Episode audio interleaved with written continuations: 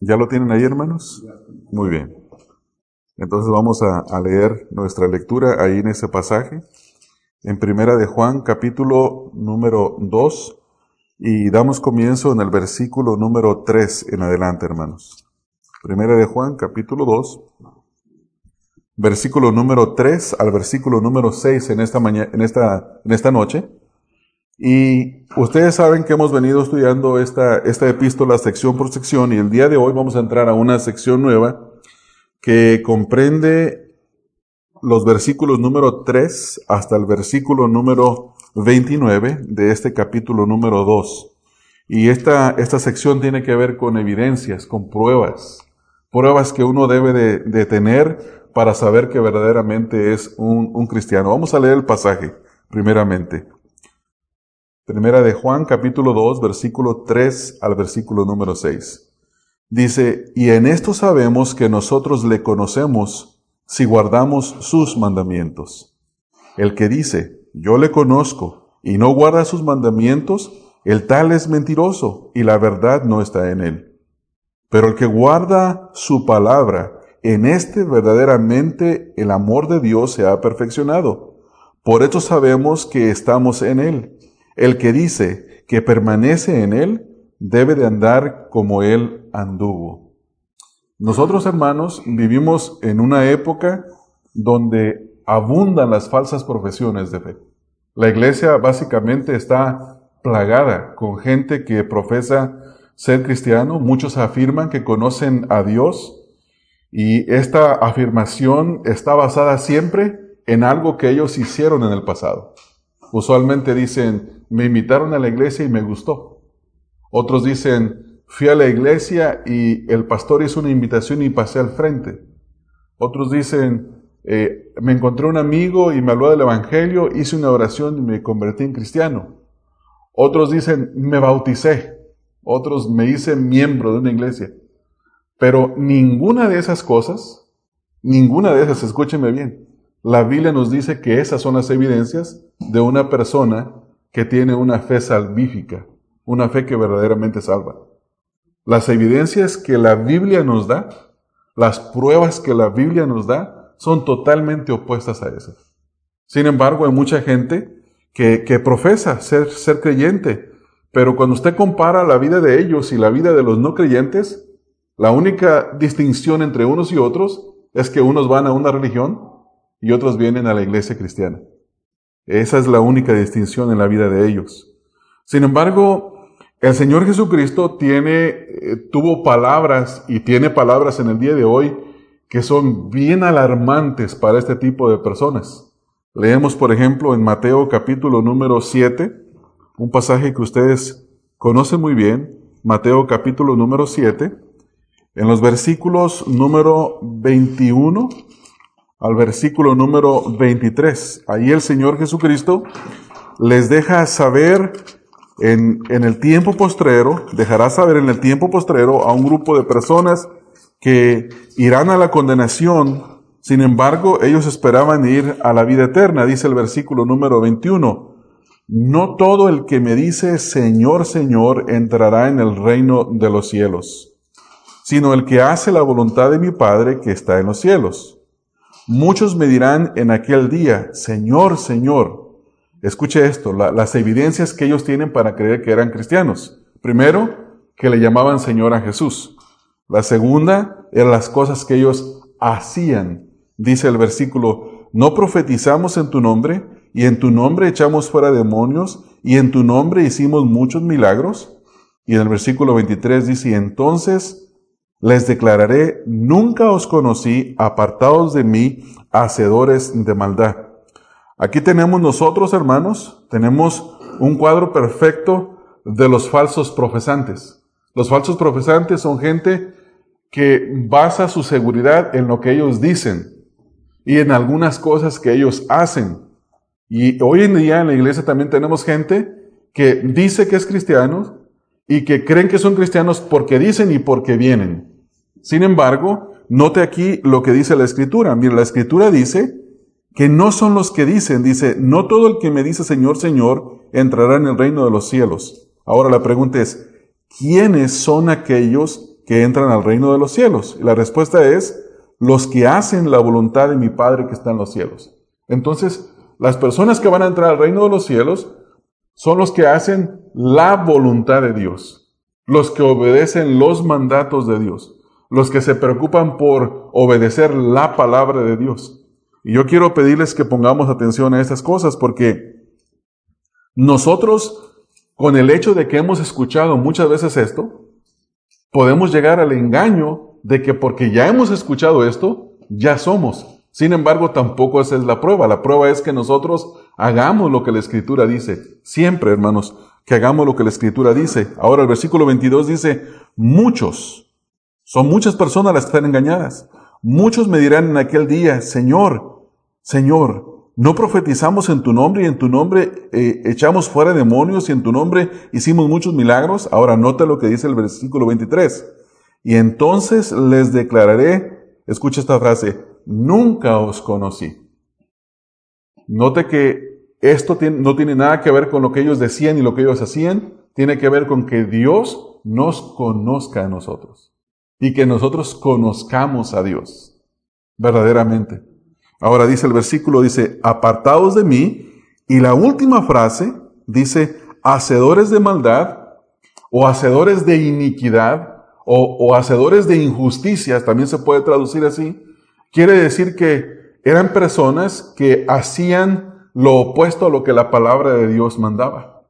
Eran personas que estaban haciendo iniquidad, y esto es lo que el Señor constantemente a través del Nuevo Testamento, eh, en los Evangelios, y también el apóstol Pablo está exhortando a que no se cometen esos errores. Ahora, sin embargo, los verdaderos creyentes no son aquellos que dicen serlo solamente. Ahora, es importante que digamos que seamos cristianos, pero la Biblia nos da una serie de evidencias y vamos a ver algunas de ellas ahorita, no en nuestro estudio, vamos a pasar a nuestro estudio en un momento. La Biblia dice que que, los que son verdaderos cristianos son aquellos que han nacido de nuevo en primer lugar. Ustedes conocen el versículo, 2 de Corintios 5, 17, de modo que, ah, de modo que si alguno está, alguno está en Cristo, nueva criatura es. Si una persona nació de nuevo, es una nueva criatura. Está en Cristo, es una nueva creación. Y esa nueva creación se hace evidente porque es nueva. Hermanos, cuando una persona nació de nuevo, se va a dar cuenta que nació de nuevo. No ocupa que se lo estén repitiendo para que lo aprenda de memoria y nomás después lo repita, como hacen los, estos, los chimpancés que los ponen a, a lavar y hacer el aseo de una casa. Estaba viendo el otro día a un chimpancé que limpia la casa, lo enseñaron a hacer todas las cosas. Otro que va a la iglesia, otro que lo tiene en una peluquería, y ahí ellos repiten todas las cosas. Cuando una persona nace de nuevo, se da cuenta que nació de nuevo. Le va a ocurrir algo que es sobrenatural, no es normal. Va a tener nuevos deseos, nuevas inclinaciones. Su, su, forma de vivir cambia totalmente. Empieza a vivir de una forma distinta a la que vivía. En segundo lugar, una persona que es un verdadero profesante tiene el Espíritu de Dios morando en él. Tiene el Espíritu de Dios morando en él. Yo no sé si usted ha estado en su casa y usted sabe que está solo, que se fueron a la escuela sus hijos, que su esposa salió y que usted está solo en la casa. Pero si alguien más está en la casa, usted se va a dar cuenta que usted no está solo, que alguien más está ahí en la casa. De la misma manera, aquellos en quienes el Espíritu de Dios ha venido a morar, se dan cuenta de que no están solos, que el Espíritu de Dios está en ellos y vamos a leer la referencia de la escritura en Romanos capítulo número 8. Romanos capítulo número 8. Una vez más creo yo que ustedes conocen bien esta referencia. En el versículo número 9, Romanos capítulo 8, versículo número 9, dice el versículo 9, mas vosotros no vivís según la carne, sino según el Espíritu, si es que el Espíritu de Dios mora en vosotros. Y si alguno no tiene el Espíritu de Cristo, no es de Él. Ahora, ¿qué ocurre cuando el Espíritu de Dios viene a morar a mi vida? El versículo es muy clave. Dice que la persona no vive según la carne, sino según el Espíritu. El Espíritu produce fruto en la vida de la persona. El Espíritu produce deseo de justicia.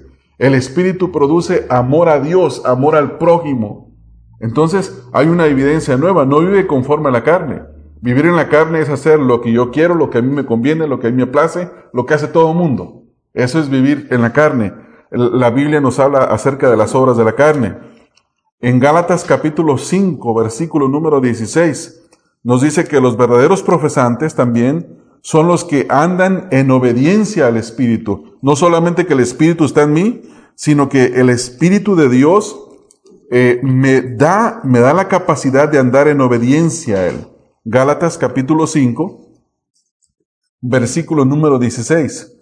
Digo pues, andad en el Espíritu y no satisfagáis los deseos de la carne. Este es un mandamiento a creyentes, a verdaderos cristianos. Entonces un verdadero cristiano puede obedecer el andar en el Espíritu porque Dios le ha capacitado para que ande, para que pueda andar en el Espíritu de Dios. También la Escritura nos dice que los verdaderos profesantes son los que ponen su mira en las cosas de arriba. Ponen su mira en las cosas de arriba. En Colosenses, pasajes, estoy seguro que cada uno de esos pasajes ustedes ya los conocen. Eh, Colosenses capítulo número 3 versículo número 1 al versículo número 4. Dice el versículo 1, si pues habéis resucitado con Cristo, buscad las cosas de arriba, donde está Cristo sentado a la, a la diestra de Dios. Poned la mira en las cosas de arriba, no en las de la tierra, porque habéis muerto y vuestra vida está escondida con Cristo en Dios. Cuando Cristo, vuestra vida, se manifieste, entonces vosotros también seréis manifestados con Él en gloria. ¿Qué es lo que dice el versículo? Los mandatos, los mandatos, en primer, en primer lugar, tenemos que eh, si una persona ha resucitado con Cristo, se ha nacido de nuevo, primero comienza a buscar las cosas de arriba. ¿Cuáles son las cosas de arriba? Las cosas de arriba están mencionadas aquí mismo en el contexto. Versículo 5. Haced morir, haced morir pues lo terrenal en vosotros fornicación, impureza, pasiones desordenadas, malos deseos y avaricia, que es idolatría, cosas por las cuales la ira de Dios viene sobre los hijos de desobediencia, en las cuales vosotros también anduvisteis en otro tiempo, cuando vivías en ellas, pero ahora dejad también vosotros todas estas cosas, ira, enojo, malicia, blasfemia, palabras deshonestas de vuestra boca, no mintáis los unos a los otros, habiéndoos despojado del viejo hombre con sus hechos y revestidos del nuevo, el cual, conforme a la imagen del que lo creó, se va renovando hasta alcanzar, se va renovando hasta el conocimiento pleno. Comienza a buscar las cosas de arriba. Se despoja de las cosas terrenales y comienza a buscar las cosas de arriba. Su meta es glorificar a Dios. Su meta no es hacerse rico. Su meta no es hacerse famoso. Su meta principal no es tener éxito. Pero vivimos, hermanos, en una época donde la iglesia se comió el error del mundo de que tenemos que ser exitosos. ¿Dónde dice la Biblia eso?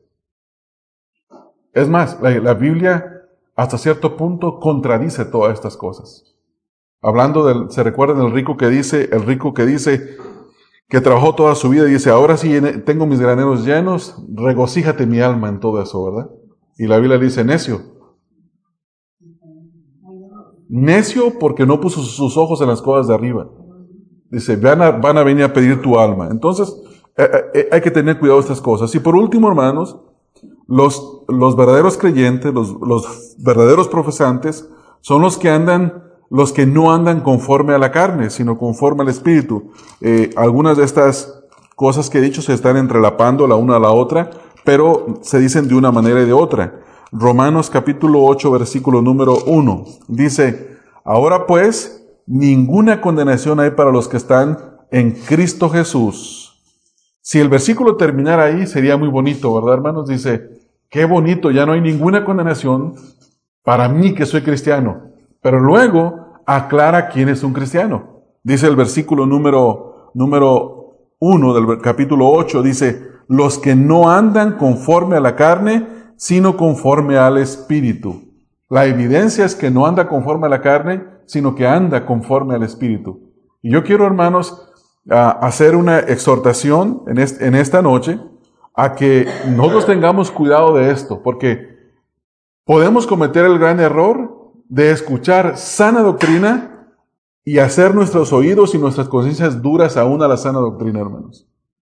Solo porque nos familiarizamos con algo, eso no quiere decir que ya somos. Cuando escuchamos algo, tenemos que probarnos a nosotros mismos. Tenemos que investigar si eso es una realidad en nosotros y si no la es, tenemos que arrepentirnos. Tenemos que buscar al Señor. Y vamos ahora sí a Primera de Juan, hermanos, habiendo, habiendo hablado de este asunto de los, de los falsos convertidos, este es lo que Juan está haciendo. Juan quiere que los falsos convertidos y los verdaderos, tanto, Juan quiere que los verdaderos creyentes como los falsos convertidos se den cuenta de si están en Cristo o no están, si conocen a Dios o no lo conocen. Porque el punto aquí no es decir que lo conozco, sino tener las evidencias que prueban que verdaderamente lo conozco. eso es lo más importante. Así que en este estudio, en los versículos número 3 al versículo número 6, nosotros vamos a ver cuatro pruebas para la afirmación de alguien que conoce a Dios. Cuatro pruebas para la afirmación de alguien que conoce a Dios para que nosotros sepamos si verdaderamente conocemos a Dios. Vamos, eh, por decirlo así, vamos a probarnos de cuatro formas diferentes nosotros. Vamos a ver cuatro pruebas que nos tenemos que hacer a, nosotros mismos para saber si las pasamos.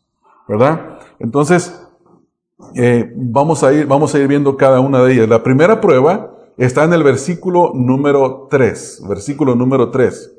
Y es la prueba de el que dice que le conoce, obedece también sus mandamientos. Decir que le conozco al Señor sin obedecer los mandamientos de Dios es yo quedo reprobado. Eso muestra de que yo no le conozco. Puedo decir con mi boca que le conozco, puedo mencionar todos los libros del Antiguo Testamento, los del Nuevo, puedo conocer toda la teología, pero si no obedezco a Dios, no le conozco. No le conozco.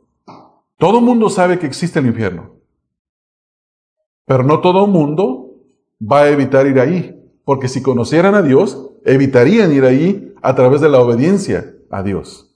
Entonces dice el versículo número 3, y en esto sabemos que nosotros le conocemos, si guardamos sus mandamientos. Una persona puede saber, puede tener certeza de que conoce a Dios Únicamente, hermanos, escuchen bien esto. Únicamente cuando obedecemos los mandamientos de Dios. No es suficiente decir, no es suficiente venir hoy en esta noche, no es suficiente tener Biblia, no es suficiente ofrendar, que muchas de estas cosas nos manda la Escritura. Lo que la Biblia dice es que hay que decir que le conocemos, pero tiene que ir acompañada de la obediencia. Esa es la primera prueba, la prueba de la obediencia a los mandamientos de Dios. La segunda la encontramos en, los en el versículo número 4 y es el que dice que le conoce y no obedece sus mandamientos, posee una profesión falsa de fe. Tiene una posesión, una esperanza que es falsa. Es como si usted tiene un billete falso de 100 dólares y va en camino a una tienda a comprar comida, usted va con la esperanza de que va a poder comprar la comida, pero cuando llegue a la caja se va a dar cuenta de que usted tiene una falsa esperanza, porque ese billete es falso. Bueno, así de la misma manera, versículo 4 dice, el versículo 4, el que dice, yo le conozco y no guarda sus mandamientos, básicamente está repitiendo lo que acaba de decir Juan, el tal es mentiroso y la verdad no está en él. Note la última frase. La verdad no está en él. Tiene una falsa fe. Una fe que es falsa. Una fe que no es genuina. Una fe que no salva. Entonces, esta es la, segunda prueba. La tercera prueba está en el versículo número 5. El que dice que le conoce y le obedece puede tener la certeza de que verdaderamente le conoce. El que dice que le conoce y le obedece puede tener la verdadera certeza de que le conoce. Versículo 5. Pero el que guarda su palabra, en este verdaderamente el amor de Dios se ha perfeccionado. Ahora nota la última frase. Por esto sabemos que estamos en Él. ¿Cómo sé que estoy en Él? Si guardo su palabra. ¿Se dan cuenta, hermanos? Bien distinto, muy distinto a los falsos profesantes que dicen, yo me bauticé, yo hice la oración, yo me convertí con el pastor fulano de tal, este, tengo mi certificado de bautismo, tengo, tiene muchas cosas. No dice yo aquí vine toda la vida a esta iglesia. Y esas no son las evidencias. La evidencia es guardar la palabra de Dios en este caso. Y número 6, número 5, perdón, número 4, que viene siendo el versículo número 6. El que dice que le conoce debe de imitar la conducta de Cristo. El que dice que le conoce debe de imitar la conducta de Cristo. Versículo 6.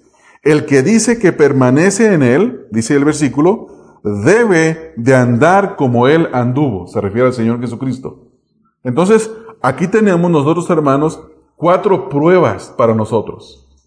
Y vamos a ser probados cada uno de nosotros. No voltee a ver a nadie. No piense en nadie. Porque somos tan pecadores que inmediatamente decimos, fulano de tal no pasa la prueba. Primera, primera prueba. El que dice que le conoce, obedece también sus mandamientos. Decir que yo conozco a Dios y no obedecer sus mandamientos, esa es una falsa profesión de fe. Entonces, ahí es donde empieza. Note lo que dice el versículo número 3. Primero quiero que ustedes vean, hermanos, que Juan habla con certeza. Juan habla con mucha certeza. Dice, en esto sabemos que nosotros le conocemos. O sea que sí es posible saber que una persona sepa si le conoce o no le conoce. Sí es posible. Juan está hablando aquí de certeza. Dice que es posible que un creyente conozca a Dios con certeza. Juan no dice, a lo mejor, posiblemente, tal vez, quién sabe. No, él está diciendo, en esto sabemos que conocemos, tenemos conocimiento, que le conocemos. Él dice que se puede tener la seguridad de conocer a Dios solamente si se obedecen sus mandamientos. No existe otro camino, hermanos. No hay mil caminos que llevan a Dios. Hay un solo camino. Nadie puede cambiar esto. La Biblia nos dice bien claro a nosotros que cualquier creyente que no desea obedecer los mandamientos o que no lucha por obedecer, recuerden, no hay perfección, pero que no lucha, que está ahí buscando, deseando de Señor, yo no quiero vivir más como vivo.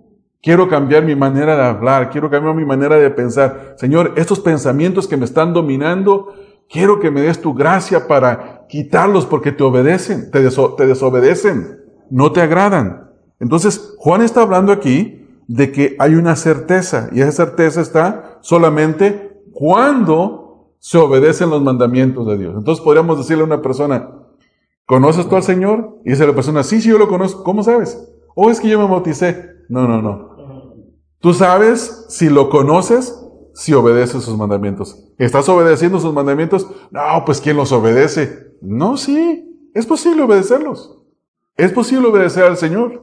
Entonces, ahora nota lo siguiente, lo que está en dos partes se parte este versículo. La primera parte es que podemos conocer, podemos conocer que lo conocemos. Podemos saber, podemos tener certeza. Y la segunda parte es que hay una condición para que nosotros podamos afirmar que lo conocemos. Note lo que el versículo dice. Sí, es un sí condicional. Si alguno no obedece los mandamientos de Dios, no puede afirmar que le conoce. Entonces, Juan está diciendo aquí, sí le conocemos. Ahora, note, hay un, par de palabras ahí que es, es importante estudiar. La primera está en el versículo 3, dice, en esto sabemos. La palabra saber significa percibir algo continuamente por la experiencia. Estoy percibiendo que conozco a Dios. ¿Cómo lo percibo? A través de mi obediencia. No hay obediencia, no hay conocimiento de Dios. nuestro conocimiento es falso. Si nosotros no obedecemos al Señor, nuestro conocimiento es falso. Por más que usted y yo lo afirmemos, hermanos. Por más que tu esposa dé testimonio de que eres buen cristiano, de nada sirve el testimonio de tu esposa. A lo mejor tu esposa está peor que tú y por eso te afirma y le parece que eres un buen cristiano, ¿no? No, no, no, no, no se base en eso. No se base en eso.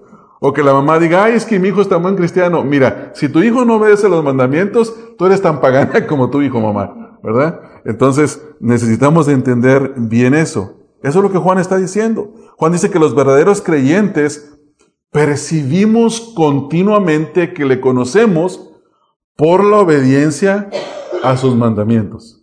Entonces, ahora, para que nadie se me confunda, hermanos, no tiene uno todo el tiempo deseos de obedecer. Hay una lucha por obedecer. Pero el problema es no luchar contra ese deseo de desobediencia. El punto es que tenemos que hacer morir los deseos de la carne. Tenemos que buscar, buscar al Señor que nos ayude, que tenga misericordia de nosotros, que nos perdone.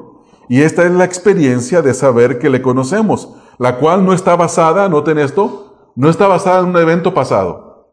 Aquí Juan no utiliza nada del pasado, dice, en esto sabemos, tiempo presente, que nosotros le conocemos si guardamos sus mandamientos. No dice si hicimos algo en el pasado. No habla de un evento pasado. La Biblia nunca se va a referir, cuando habla de la seguridad de la salvación, a un evento pasado, sino a algo presente. Siempre. Si estamos perseverando, si le estamos buscando, si nos estamos matando esos deseos de la carne que son contrarios a la voluntad de Dios. Ahora, hoy en día hay mucha gente que cree que conoce a Dios, pero en realidad es una, ellos tienen una profesión falsa. Están engañados porque no desean obedecerle. ¿Cómo podemos decir que le conozco y no deseo obedecerle para nada? Un comentarista bíblico que a veces cito constantemente es Simón Kistemacher, dice, conocer a Dios significa que estamos informados acerca de Él, que le amamos y que también experimentamos su amor. Obtenemos nuestro conocimiento de Dios cuando nos esforzamos por cumplir su voluntad en las experiencias específicas de nuestra vida. Conocerle significa entonces vivir en perfecta armonía con Él, haciendo su voluntad. Esto es tremendo. Tenemos que tener cuidado de eso. Y, esto, esto es una cosa para que nosotros lo, lo, lo pensemos. Ahora, hay otra palabra y en el versículo 3 Dice, en eso sabemos que nosotros le conocemos y luego la palabra dice, si guardamos, si guardamos. La palabra guardar significa conformar nuestras vidas a la acción práctica. O sea que si decimos, mire, si alguien dice, si alguien le pregunta a una persona, ¿a qué te dedicas? Soy, soy este pastor de vacas. Tiene que oler a vaca. ¿No es así? Soy pastor de ovejas tiene que oler a, ovejas. Soy mecánico y le muestro mis manos, no me la van a creer. ¿Verdad que no, hermano Juan Carlos? Tiene que haber una evidencia, de, aunque por más bien que se las lave, yo sé que ahora trabajan con guantes y luego después se ponen una especie de, unas cremas que limpian muy bien, pero hay evidencias, hay golpes en las manos. Sí. Llega, llega todo. Bueno, es que es la mecánica, ¿verdad? Sí le crees que fue a trabajar, ¿verdad, Doris? ¿Le crees que fue a trabajar? Ah, bueno. Entonces, Entonces, guardar, guardar significa eso, alinear nuestra vida. Quiere decir que un cristiano alinea su vida a los mandamientos de Dios. Alinea su vida a los mandamientos de Dios. Guardar los mandamientos significa no conocerlos en la mente, nada más. Sino que vivimos y buscamos alinear nuestra vida a como el Señor nos manda. Y vuelvo a insistir, no estamos hablando de perfección. Cuando yo hablo de una forma que no agrada a Dios y que ofende a los demás, reconozco que hablé mal y tengo que ir a pedir perdón. Entonces ahí ya me estoy alineando a la palabra de Dios porque me estoy arrepintiendo. Lo que Juan dice aquí es que cuando nosotros vivimos conformando nuestras vidas a los mandamientos de Dios, es cuando en verdad los guardamos. De otra manera, nadie puede guardar los mandamientos. Ahora, la obediencia a los mandamientos es un prerequisito para la relación con Dios. Hermanos, sin obediencia no hay relación con Dios. El Señor Jesús dice, si me amáis, guardad mis mandamientos. Él dice, ¿por qué me llamas Señor, Señor y no haces lo que te mando? Entonces, es un prerequisito. Aquí mismo Juan, capítulo 3, versículo número 23. Y este es su mandamiento, que creamos en el nombre de su Hijo Jesucristo y nos amemos unos a otros como nos lo ha mandado. Entonces aquí hay un prerequisito, creer en el Hijo y amarnos los unos a los otros. En el versículo número 22, un poquito el contexto. Dice, y cualquier cosa que pidiéramos la recibiremos de Él porque guardamos sus mandamientos y hacemos las cosas que son agradables de Él, a Él. Ahora, hay gente que lee el versículo 22 y lee la primera frase, que dice, y cualquier cosa que pidiéramos la recibiremos de Él. Ahí está bonito, ¿va? Hasta ahí nada más a leer. Pero cuando uno lee el resto del versículo, como que se le, se le atraga algo, se atranca algo en la, garganta. Sí, Juan 3, 22 y 23. Primera de Juan. No, no, no hemos salido de aquí. Primera de Juan 3, 22 al 23. Dice el versículo al final, porque guardamos. ¿Por qué nos va a dar las cosas que le pedimos? Porque guardamos sus mandamientos. Hermanos, Alguien que guarda los mandamientos de Dios nunca va a pedir algo contrario a la voluntad de Dios. Nunca. ¿Por qué? Porque está buscando guardar los mandamientos de Dios. ¿Cómo va a pedir algo contrario a la voluntad de Dios? No, no lo va a pedir. Capítulo 5, versículo 3, aquí mismo, hermanos. Primera de Juan 5, 3. Pues este es el amor a Dios, que guardemos sus mandamientos, y sus mandamientos no son gravosos. Primera de Juan 5.3. ¿Qué, ¿Qué es el amor a Dios, hermanos? ¿Alguien dice que ama a Dios? ¿Qué tiene que hacer? Guardar sus mandamientos. Y los mandamientos de Dios no son gravosos, hermanos. No son gravosos. Ahora, hermanos, aquí tenemos que hacernos la pregunta. ¿Conoce usted a Dios? Recuerde que conocer no significa decir, sino obedecer. Decir que le conozco sin obedecerle es un, es un autoengaño. Es estar engañado. Ahora, ¿cómo lo sabe que usted conoce a Dios? ¿Cómo sabe que conoce a Dios? ¿O es que hizo algo? No, no vale eso. No sirve. Sabemos que conocemos a Dios cuando le obedecemos, cuando guardamos sus mandamientos. Esa es la única evidencia, la única forma. ¿Está obedeciendo sus mandamientos? Bueno, estoy luchando, estoy esforzándome, me estoy esforzando. ¿Tu vida se conforma a sus mandatos? A veces sí, a veces no. Y cuando no, ¿qué hago? Me esfuerzo, busco al Señor, pido perdón, ruego su ayuda, que me ayude a conformarme a Él. ¿Está tu obediencia, eh, es tu obediencia la base de tu seguridad? Son cosas que nos tenemos que preguntar, hermanos. No caminemos creyendo que somos porque hicimos o porque pues yo creo que sí. ¿Cómo sabes? Es que yo creo que sí. Eso no sirve. Eso no sirve. La Biblia dice, la única forma en la que tú puedes tener certeza es si guarda los mandamientos de Dios. Si tu vida se conforma a la palabra de Dios. Debemos recordar que la afirmación de que le conocemos debe ir acompañada con nuestra obediencia a sus mandatos. Al hacer esto podemos tener nosotros la seguridad de que verdaderamente le conocemos. ¿Hay una posibilidad? No, hay una certeza. Tenemos una certeza. Número dos, la segunda prueba. ¿Pasó la prueba? ¿Cómo se siente? ¿Se siente como, como, como carro en, en, en, en, camino de, de, tierra, lleno de agua, enlodado, que nomás patina y no da vuelta? No, hermano, yo espero que cada uno de nosotros ah, piense en estas cosas, que haga conciencia de esto. Versículo número 4. En segundo lugar, la profesión de conocerle sin la obediencia a sus mandamientos es falsa. Parece que es igual, pero se está repitiendo en un sentido. Juan se repite, Juan hace contrastes, pero vemos esto. El que dice que le conoce y no obedece sus mandamientos, posee una profesión falsa. El que dice que le conoce y no obedece sus mandamientos, posee una profesión falsa. Dice Juan, 2.4. El que dice, yo le conozco y no guarda sus mandamientos, nota lo siguiente, el tal es mentiroso y la verdad no está en él.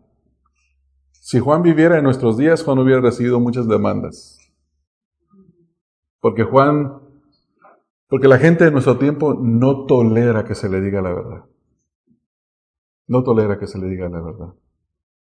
Eso es algo triste que va a llevar a muchos a la condenación, pero sería mejor tolerar la verdad en que nos duela. En este versículo número 4, Juan describe a los falsos convertidos, los falsos profesantes. Hoy en día hay gente que se escandaliza cuando alguien afirma que en la iglesia hay falsos convertidos. Yo les platiqué a ustedes lo que nos pasó en el campamento de hombres. Se escandalizaron algunos de que eh, tuviera una enseñanza de que en la iglesia hay falsos convertidos. No quieren reconocer esto.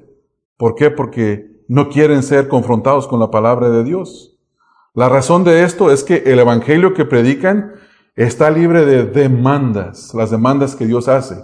Jesús dijo, si me amáis, guardad mis mandamientos. Ellos nomás dicen, los cristianos le amamos a Dios. No, sacan las demandas del evangelio. Eh, demandas como el arrepentimiento, la obediencia, la santificación, la perseverancia, el sufrimiento. En las congregaciones se recibe a, cualquiera que dice ser cristiano. Recuerdo cuando estábamos recién convertidos hace 20 y algo de años y, había un canto muy famoso que decía, eh, no me importa a la iglesia que vayas, dame la mano y mi hermano serás. No, no, no, no me, sí me importa cómo vivas. y si no vives bien, no me des la mano. no me des la mano porque no eres mi hermano. Tendría que, el canto tendría que ser corregido. Ahora en esas congregaciones se recibe a cualquiera que dice ser cristiano. Se le recibe como si en verdad lo fuera. Alguien llega a una iglesia y le dicen, oh, mi nombre es fulano de tal, soy creyente y todo. Oh, bienvenido al hermano. Bienvenido al hermano y, cuénteme un poco acerca de su vida. No, pues yo toco la guitarra. Oiga, nos hace falta un guitarrista, ¿no quiere tocar la semana que viene? Sí, cómo no. Y se le dio la entrada al hermano. Se le dio la entrada al hermano y después no sabe cómo sacar al demonio. Es un problema serio. No se observa su vida. Solamente bajo la afirmación de que ellos dicen ser cristianos, así se les recibe. Simplemente con que digas que eres, ya eres bienvenido. Y cuando hay alguien que cuestiona la salvación de alguien, las personas se ofenden gravemente y amenazan a quien les hace ese reconocimiento y demanda, demandan que no les hablen de esa manera. No quieren escuchar eso. Dicen, no, ¿por qué me hablas así? ¿Por qué me juzgas? ¿Por qué me juzgas? Sin embargo, la escritura nos da el que podamos hacer eso. Pero Juan no tenía ese problema. Él es bien claro y les dice lo siguiente, el que dice que conoce al Señor y no lo obedece, escucha esto, es un mentiroso. Es un mentiroso. Te voy a, demandar por difamación, ¿verdad? Ahora dicen esto. Juan dice, demándame, pero eres mentiroso. Yo te voy a probar que tú eres un mentiroso. El versículo dice ahí, Dice, el que dice yo le conozco y no guarda sus mandamientos, el tal es un mentiroso y la verdad no está en él. La verdad no está en él. Juan le llama mentirosos y faltos de verdad a los falsos profesantes. Y en día de hoy tenemos que tener cuidado porque aun cuando se predica Segunda de Corintios 13:5, donde dice, examinaos a vosotros mismos. Pruébense a vosotros mismos estar en la fe. Dicen, ¿cómo es posible que tú tomes ese versículo para predicarlo en una iglesia? Pues ¿dónde quieres que lo, que lo utilice? Ese versículo es para los creyentes, para que nos autoexaminemos. No, no le ponga dudas a la gente, no le ande utilizando ese versículo. Fíjese lo que dice Juan aquí. El que dice, yo le conozco. Esta palabra, conocer, tiene que ver con haber llegado a conocerle y ser conocido por él. Si yo digo, si yo digo un día delante de una persona, yo conozco al hermano Rafael, es posible que el hermano Rafael va a decir, sí, sí, yo también lo conozco. Es mi pastor, este, nos conocemos. Pero si yo no lo conozco y, digo, yo conozco a fulano tal, otra persona dice, yo no te conozco, yo no sé quién eres. Yo no sé quién eres. En una ocasión me llama una persona y me dice, eh, me llamó X persona y me dice que tú lo conoces, que lo recomendaste. Yo no lo conozco. Yo no sé quién es. Yo no sé quién es. La persona afirmaba que me conocía, pero yo no conozco a esa persona, por lo tanto yo no la puedo recomendar. Juan está diciendo aquí, dicen que le conocen y que son conocidos por Dios, pero Dios no los conoce. Ahora, ven la siguiente palabra, ahí en el versículo número 3, dice, si guarda sus mandamientos. La palabra guardar significa custodiar, vigilar y también significa conformar la acción o la práctica. O sea que el verdadero cristiano va a amar los mandamientos de Dios y los va a cuidar como un tesoro. Va a cuidar de no desobedecerlos, porque para Él son un tesoro. Y dice, yo amo los mandamientos de Dios, voy a esforzarme por cuidarlos, por vigilar que mi vida esté de acuerdo a la acción que Dios manda, la acción que Dios demanda. En este caso hablamos de los mandamientos. Jesús dice que los que dicen conocer a Dios deben también guardar sus mandamientos. Ahora, Juan clasifica a las personas que dicen conocer a Dios pero que no obedecen los mandamientos como un mentiroso. Un mentiroso es, una persona que profesa conocer la verdad de algo pero que habla lo opuesto. Están carentes de la verdad. La verdad no está en ellos. Y alguien puede decir, no, pero ese conoce mucha Biblia. No, no estamos hablando de conocimiento de Biblia. Estamos hablando de obediencia. Pedro, eh, Juan les llama mentiroso porque la verdad no está en él y por lo tanto no la tiene. Ahora, ve el contexto en el capítulo 1, versículo 6. Si decimos que tenemos comunión con él y andamos en tinieblas, mentimos y no practicamos la verdad. Como que Juan tiene tiene el propósito, voy a dejarle bien claro a los, a los que estaban ahí, a los falsos, son una bola de mentirosos.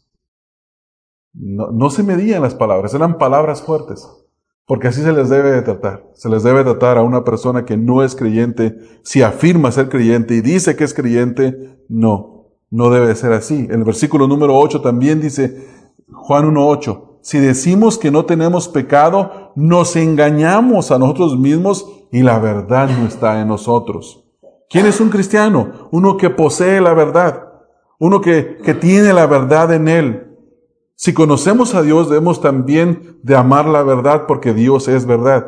Mírenlo cómo describe Pablo a los falsos profesantes hablando de los judíos en Romanos capítulo 2, versículo 14 en adelante, 17, perdón. Romanos 2, 17 al 24. Dice el versículo, He aquí tú tienes el sobrenombre de judío y te apoyas en la ley y te glorias en Dios. Y conoces su voluntad e instruido por la ley apruebas lo mejor y confías en que eres guía de los ciegos, luz de los que están en tinieblas, instructor de los indoctos, maestro de niños, que tienes en la ley la forma de la ciencia y la verdad, Tú pues que enseñas a otro, ¿no te enseñas a ti mismo? Tú que predicas que no se ha de hurtar, hurtas? Tú que dices que no se ha de adulterar, adulteras? Tú que abominas, tú que abominas lo de los ídolos, cometéis sacrilegio? Tú que te jactas de la ley, con infracción de la ley deshonras a Dios? Porque como está escrito, el nombre de Dios es blasfemado entre los gentiles por causa de vosotros. Hermanos, ¿no es eso lo que pasa con un cristiano que afirma conocer a Dios y que anda de fornicario? ¿Qué dice la gente? ¿Creyente? Si es igual que yo. Es la primera cosa que van a decir, ¿no es así? La primera cosa que nos van a acusar. Entonces, la gente se da cuenta que, que aquel que anda viviendo así es un falso convertido. En Tito capítulo 1, Pablo dice de los falsos maestros, Tito 1.16, profesan conocer a Dios, pero con los hechos lo niegan, siendo abominables y rebeldes, y escucha esto último, reprobados en cuanto a toda buena obra. El que obedece los mandamientos de Dios obra bien, ¿verdad? Pero el que no obedece los mandamientos de Dios está reprobado en cuanto a toda buena obra. El Señor Jesús dijo a los que lo seguían que por qué lo llamaban Señor, Señor si no hacían lo que Él les mandaba. Lucas 6:46. Dice, no, no me llamen Señor, Señor, si no hacen lo que yo les mando. Hermanos, si nosotros profesamos conocer a Dios y no estamos guardando sus mandamientos, la Escritura nos dice a nosotros que somos unos mentirosos y que la verdad de Dios no está en nosotros. Se necesita obedecer los mandamientos, guardar los mandamientos de Dios. Porque de otra manera caemos en la categoría de mentirosos y la verdad no está en nosotros. No, no conocemos el Evangelio. Ahora, si esto es así, cualquiera que le pase esto tiene una falsa esperanza. No tiene una fe salvadora. Tiene una fe que no salva, se, se, encuentra en condenación y por lo tanto debe de arrepentirse y de creer en el Señor Jesucristo. No, no, no nos quedemos ahí nada más, hermanos, afirmando, afirmando, afirmando, sin que pasemos las pruebas de la Escritura. Ahora debe de venir a Dios en arrepentimiento, conociendo que es pecador y que necesita la gracia de Dios. Ahora, ¿qué dices en esta hora? ¿Conoces a Dios? Cuidado en responder, ¿verdad, hermanos? Tenemos que pensar. Y si respondemos que sí, decimos sí porque guardo sus mandamientos. Son palabras grandes. Son palabras muy grandes, hermanos. ¿Conoces a Dios? ¿Le obedeces? ¿Le dices que le conoces? ¿Dices que le conoces y no le obedeces? Entonces eres un mentiroso. La verdad no está en ti. Dios no es tu Padre. Jesús no es tu Señor. Satanás es tu Padre.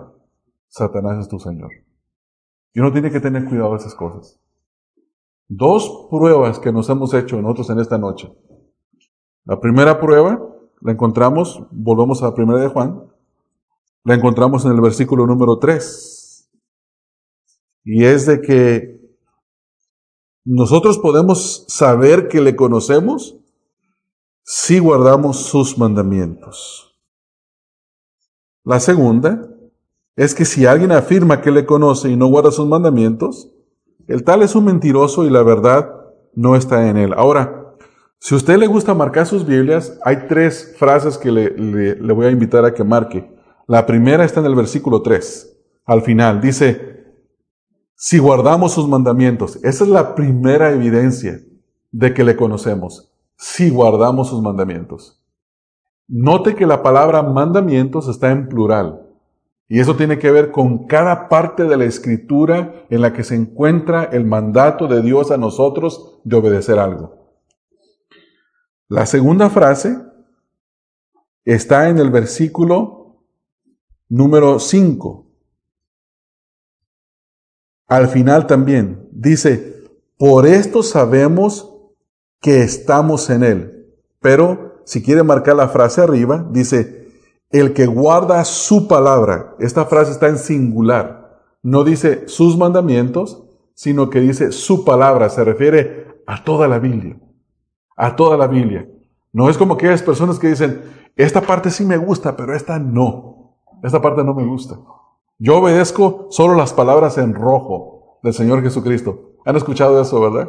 Que hay Biblias que traen los evangelios, todo en rojo lo que es lo que el Señor Jesucristo habló y dice, yo obedezco la letra roja. Así dicen ellos. No, no es así, no es así. Y la última frase es en el versículo número 6, dice, debe de andar como él anduvo. Entonces, ¿cómo sé que yo conozco a Dios? Número uno, si guardo sus mandamientos. Número dos, si guardo su palabra. Número tres, si ando como Él anduvo.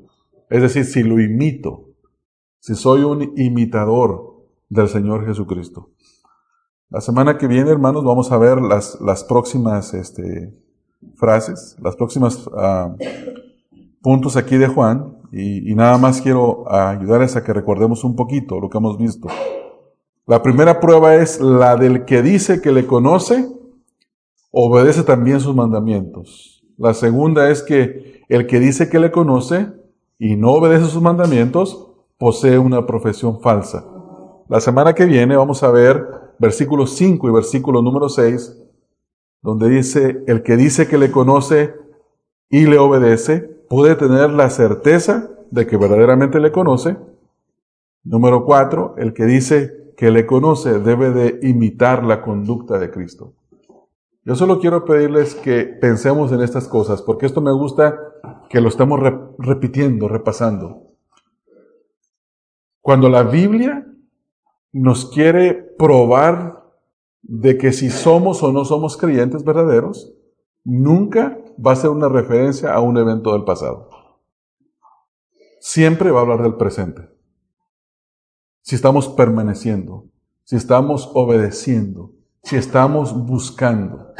Nunca va a hablar del pasado, siempre va a hablar del, del presente. Note las frases otra vez. En el versículo número 3 dice, si guardamos sus mandamientos. Está hablando de algo, de un presente continuo, de una acción continua.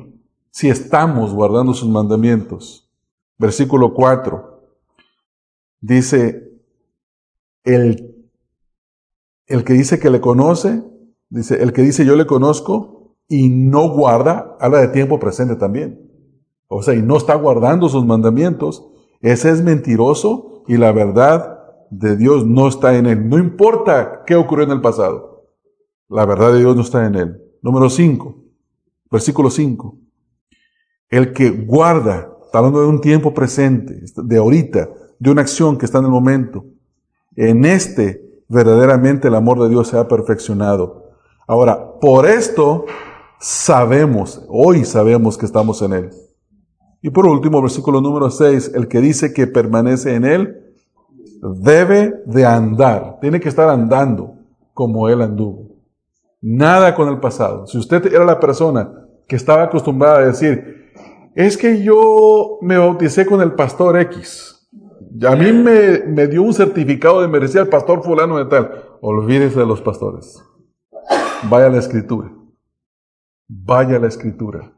Agarre su certeza de la palabra de Dios. Y cuando usted agarra su certeza de la palabra de Dios, ni el Papa lo hace cambiar de opinión. no sé por qué menciona el Papa. Pero para mucha gente es la figura máxima de autoridad. No, para nosotros la máxima figura de autoridad es la Escritura. La Biblia es nuestra autoridad. Cristo es la cabeza de la iglesia. Cristo es la cabeza de la iglesia. Vamos a orar, hermanos. Señor, bendecimos tu nombre, Señor, y te alabamos. Y al mismo tiempo, Señor, pensamos en estos versículos que estamos ah, estudiando, Señor, como son como, como navajas pulsantes y cortantes, Señor, como un bisturí que corta con precisión y, y nos saca, Señor, el error que tenemos incrustado en el cuerpo, Señor. Padre, gracias por la precisión de tu palabra que no nos da lugar a dudas, que nos dice lo que es la certeza de las cosas. Tú nos dices en tu palabra que nosotros podemos saber. Tú nos dices en tu palabra que nosotros podemos tener la certeza de que te conocemos. Y hay pruebas. En esta noche hemos visto estas dos.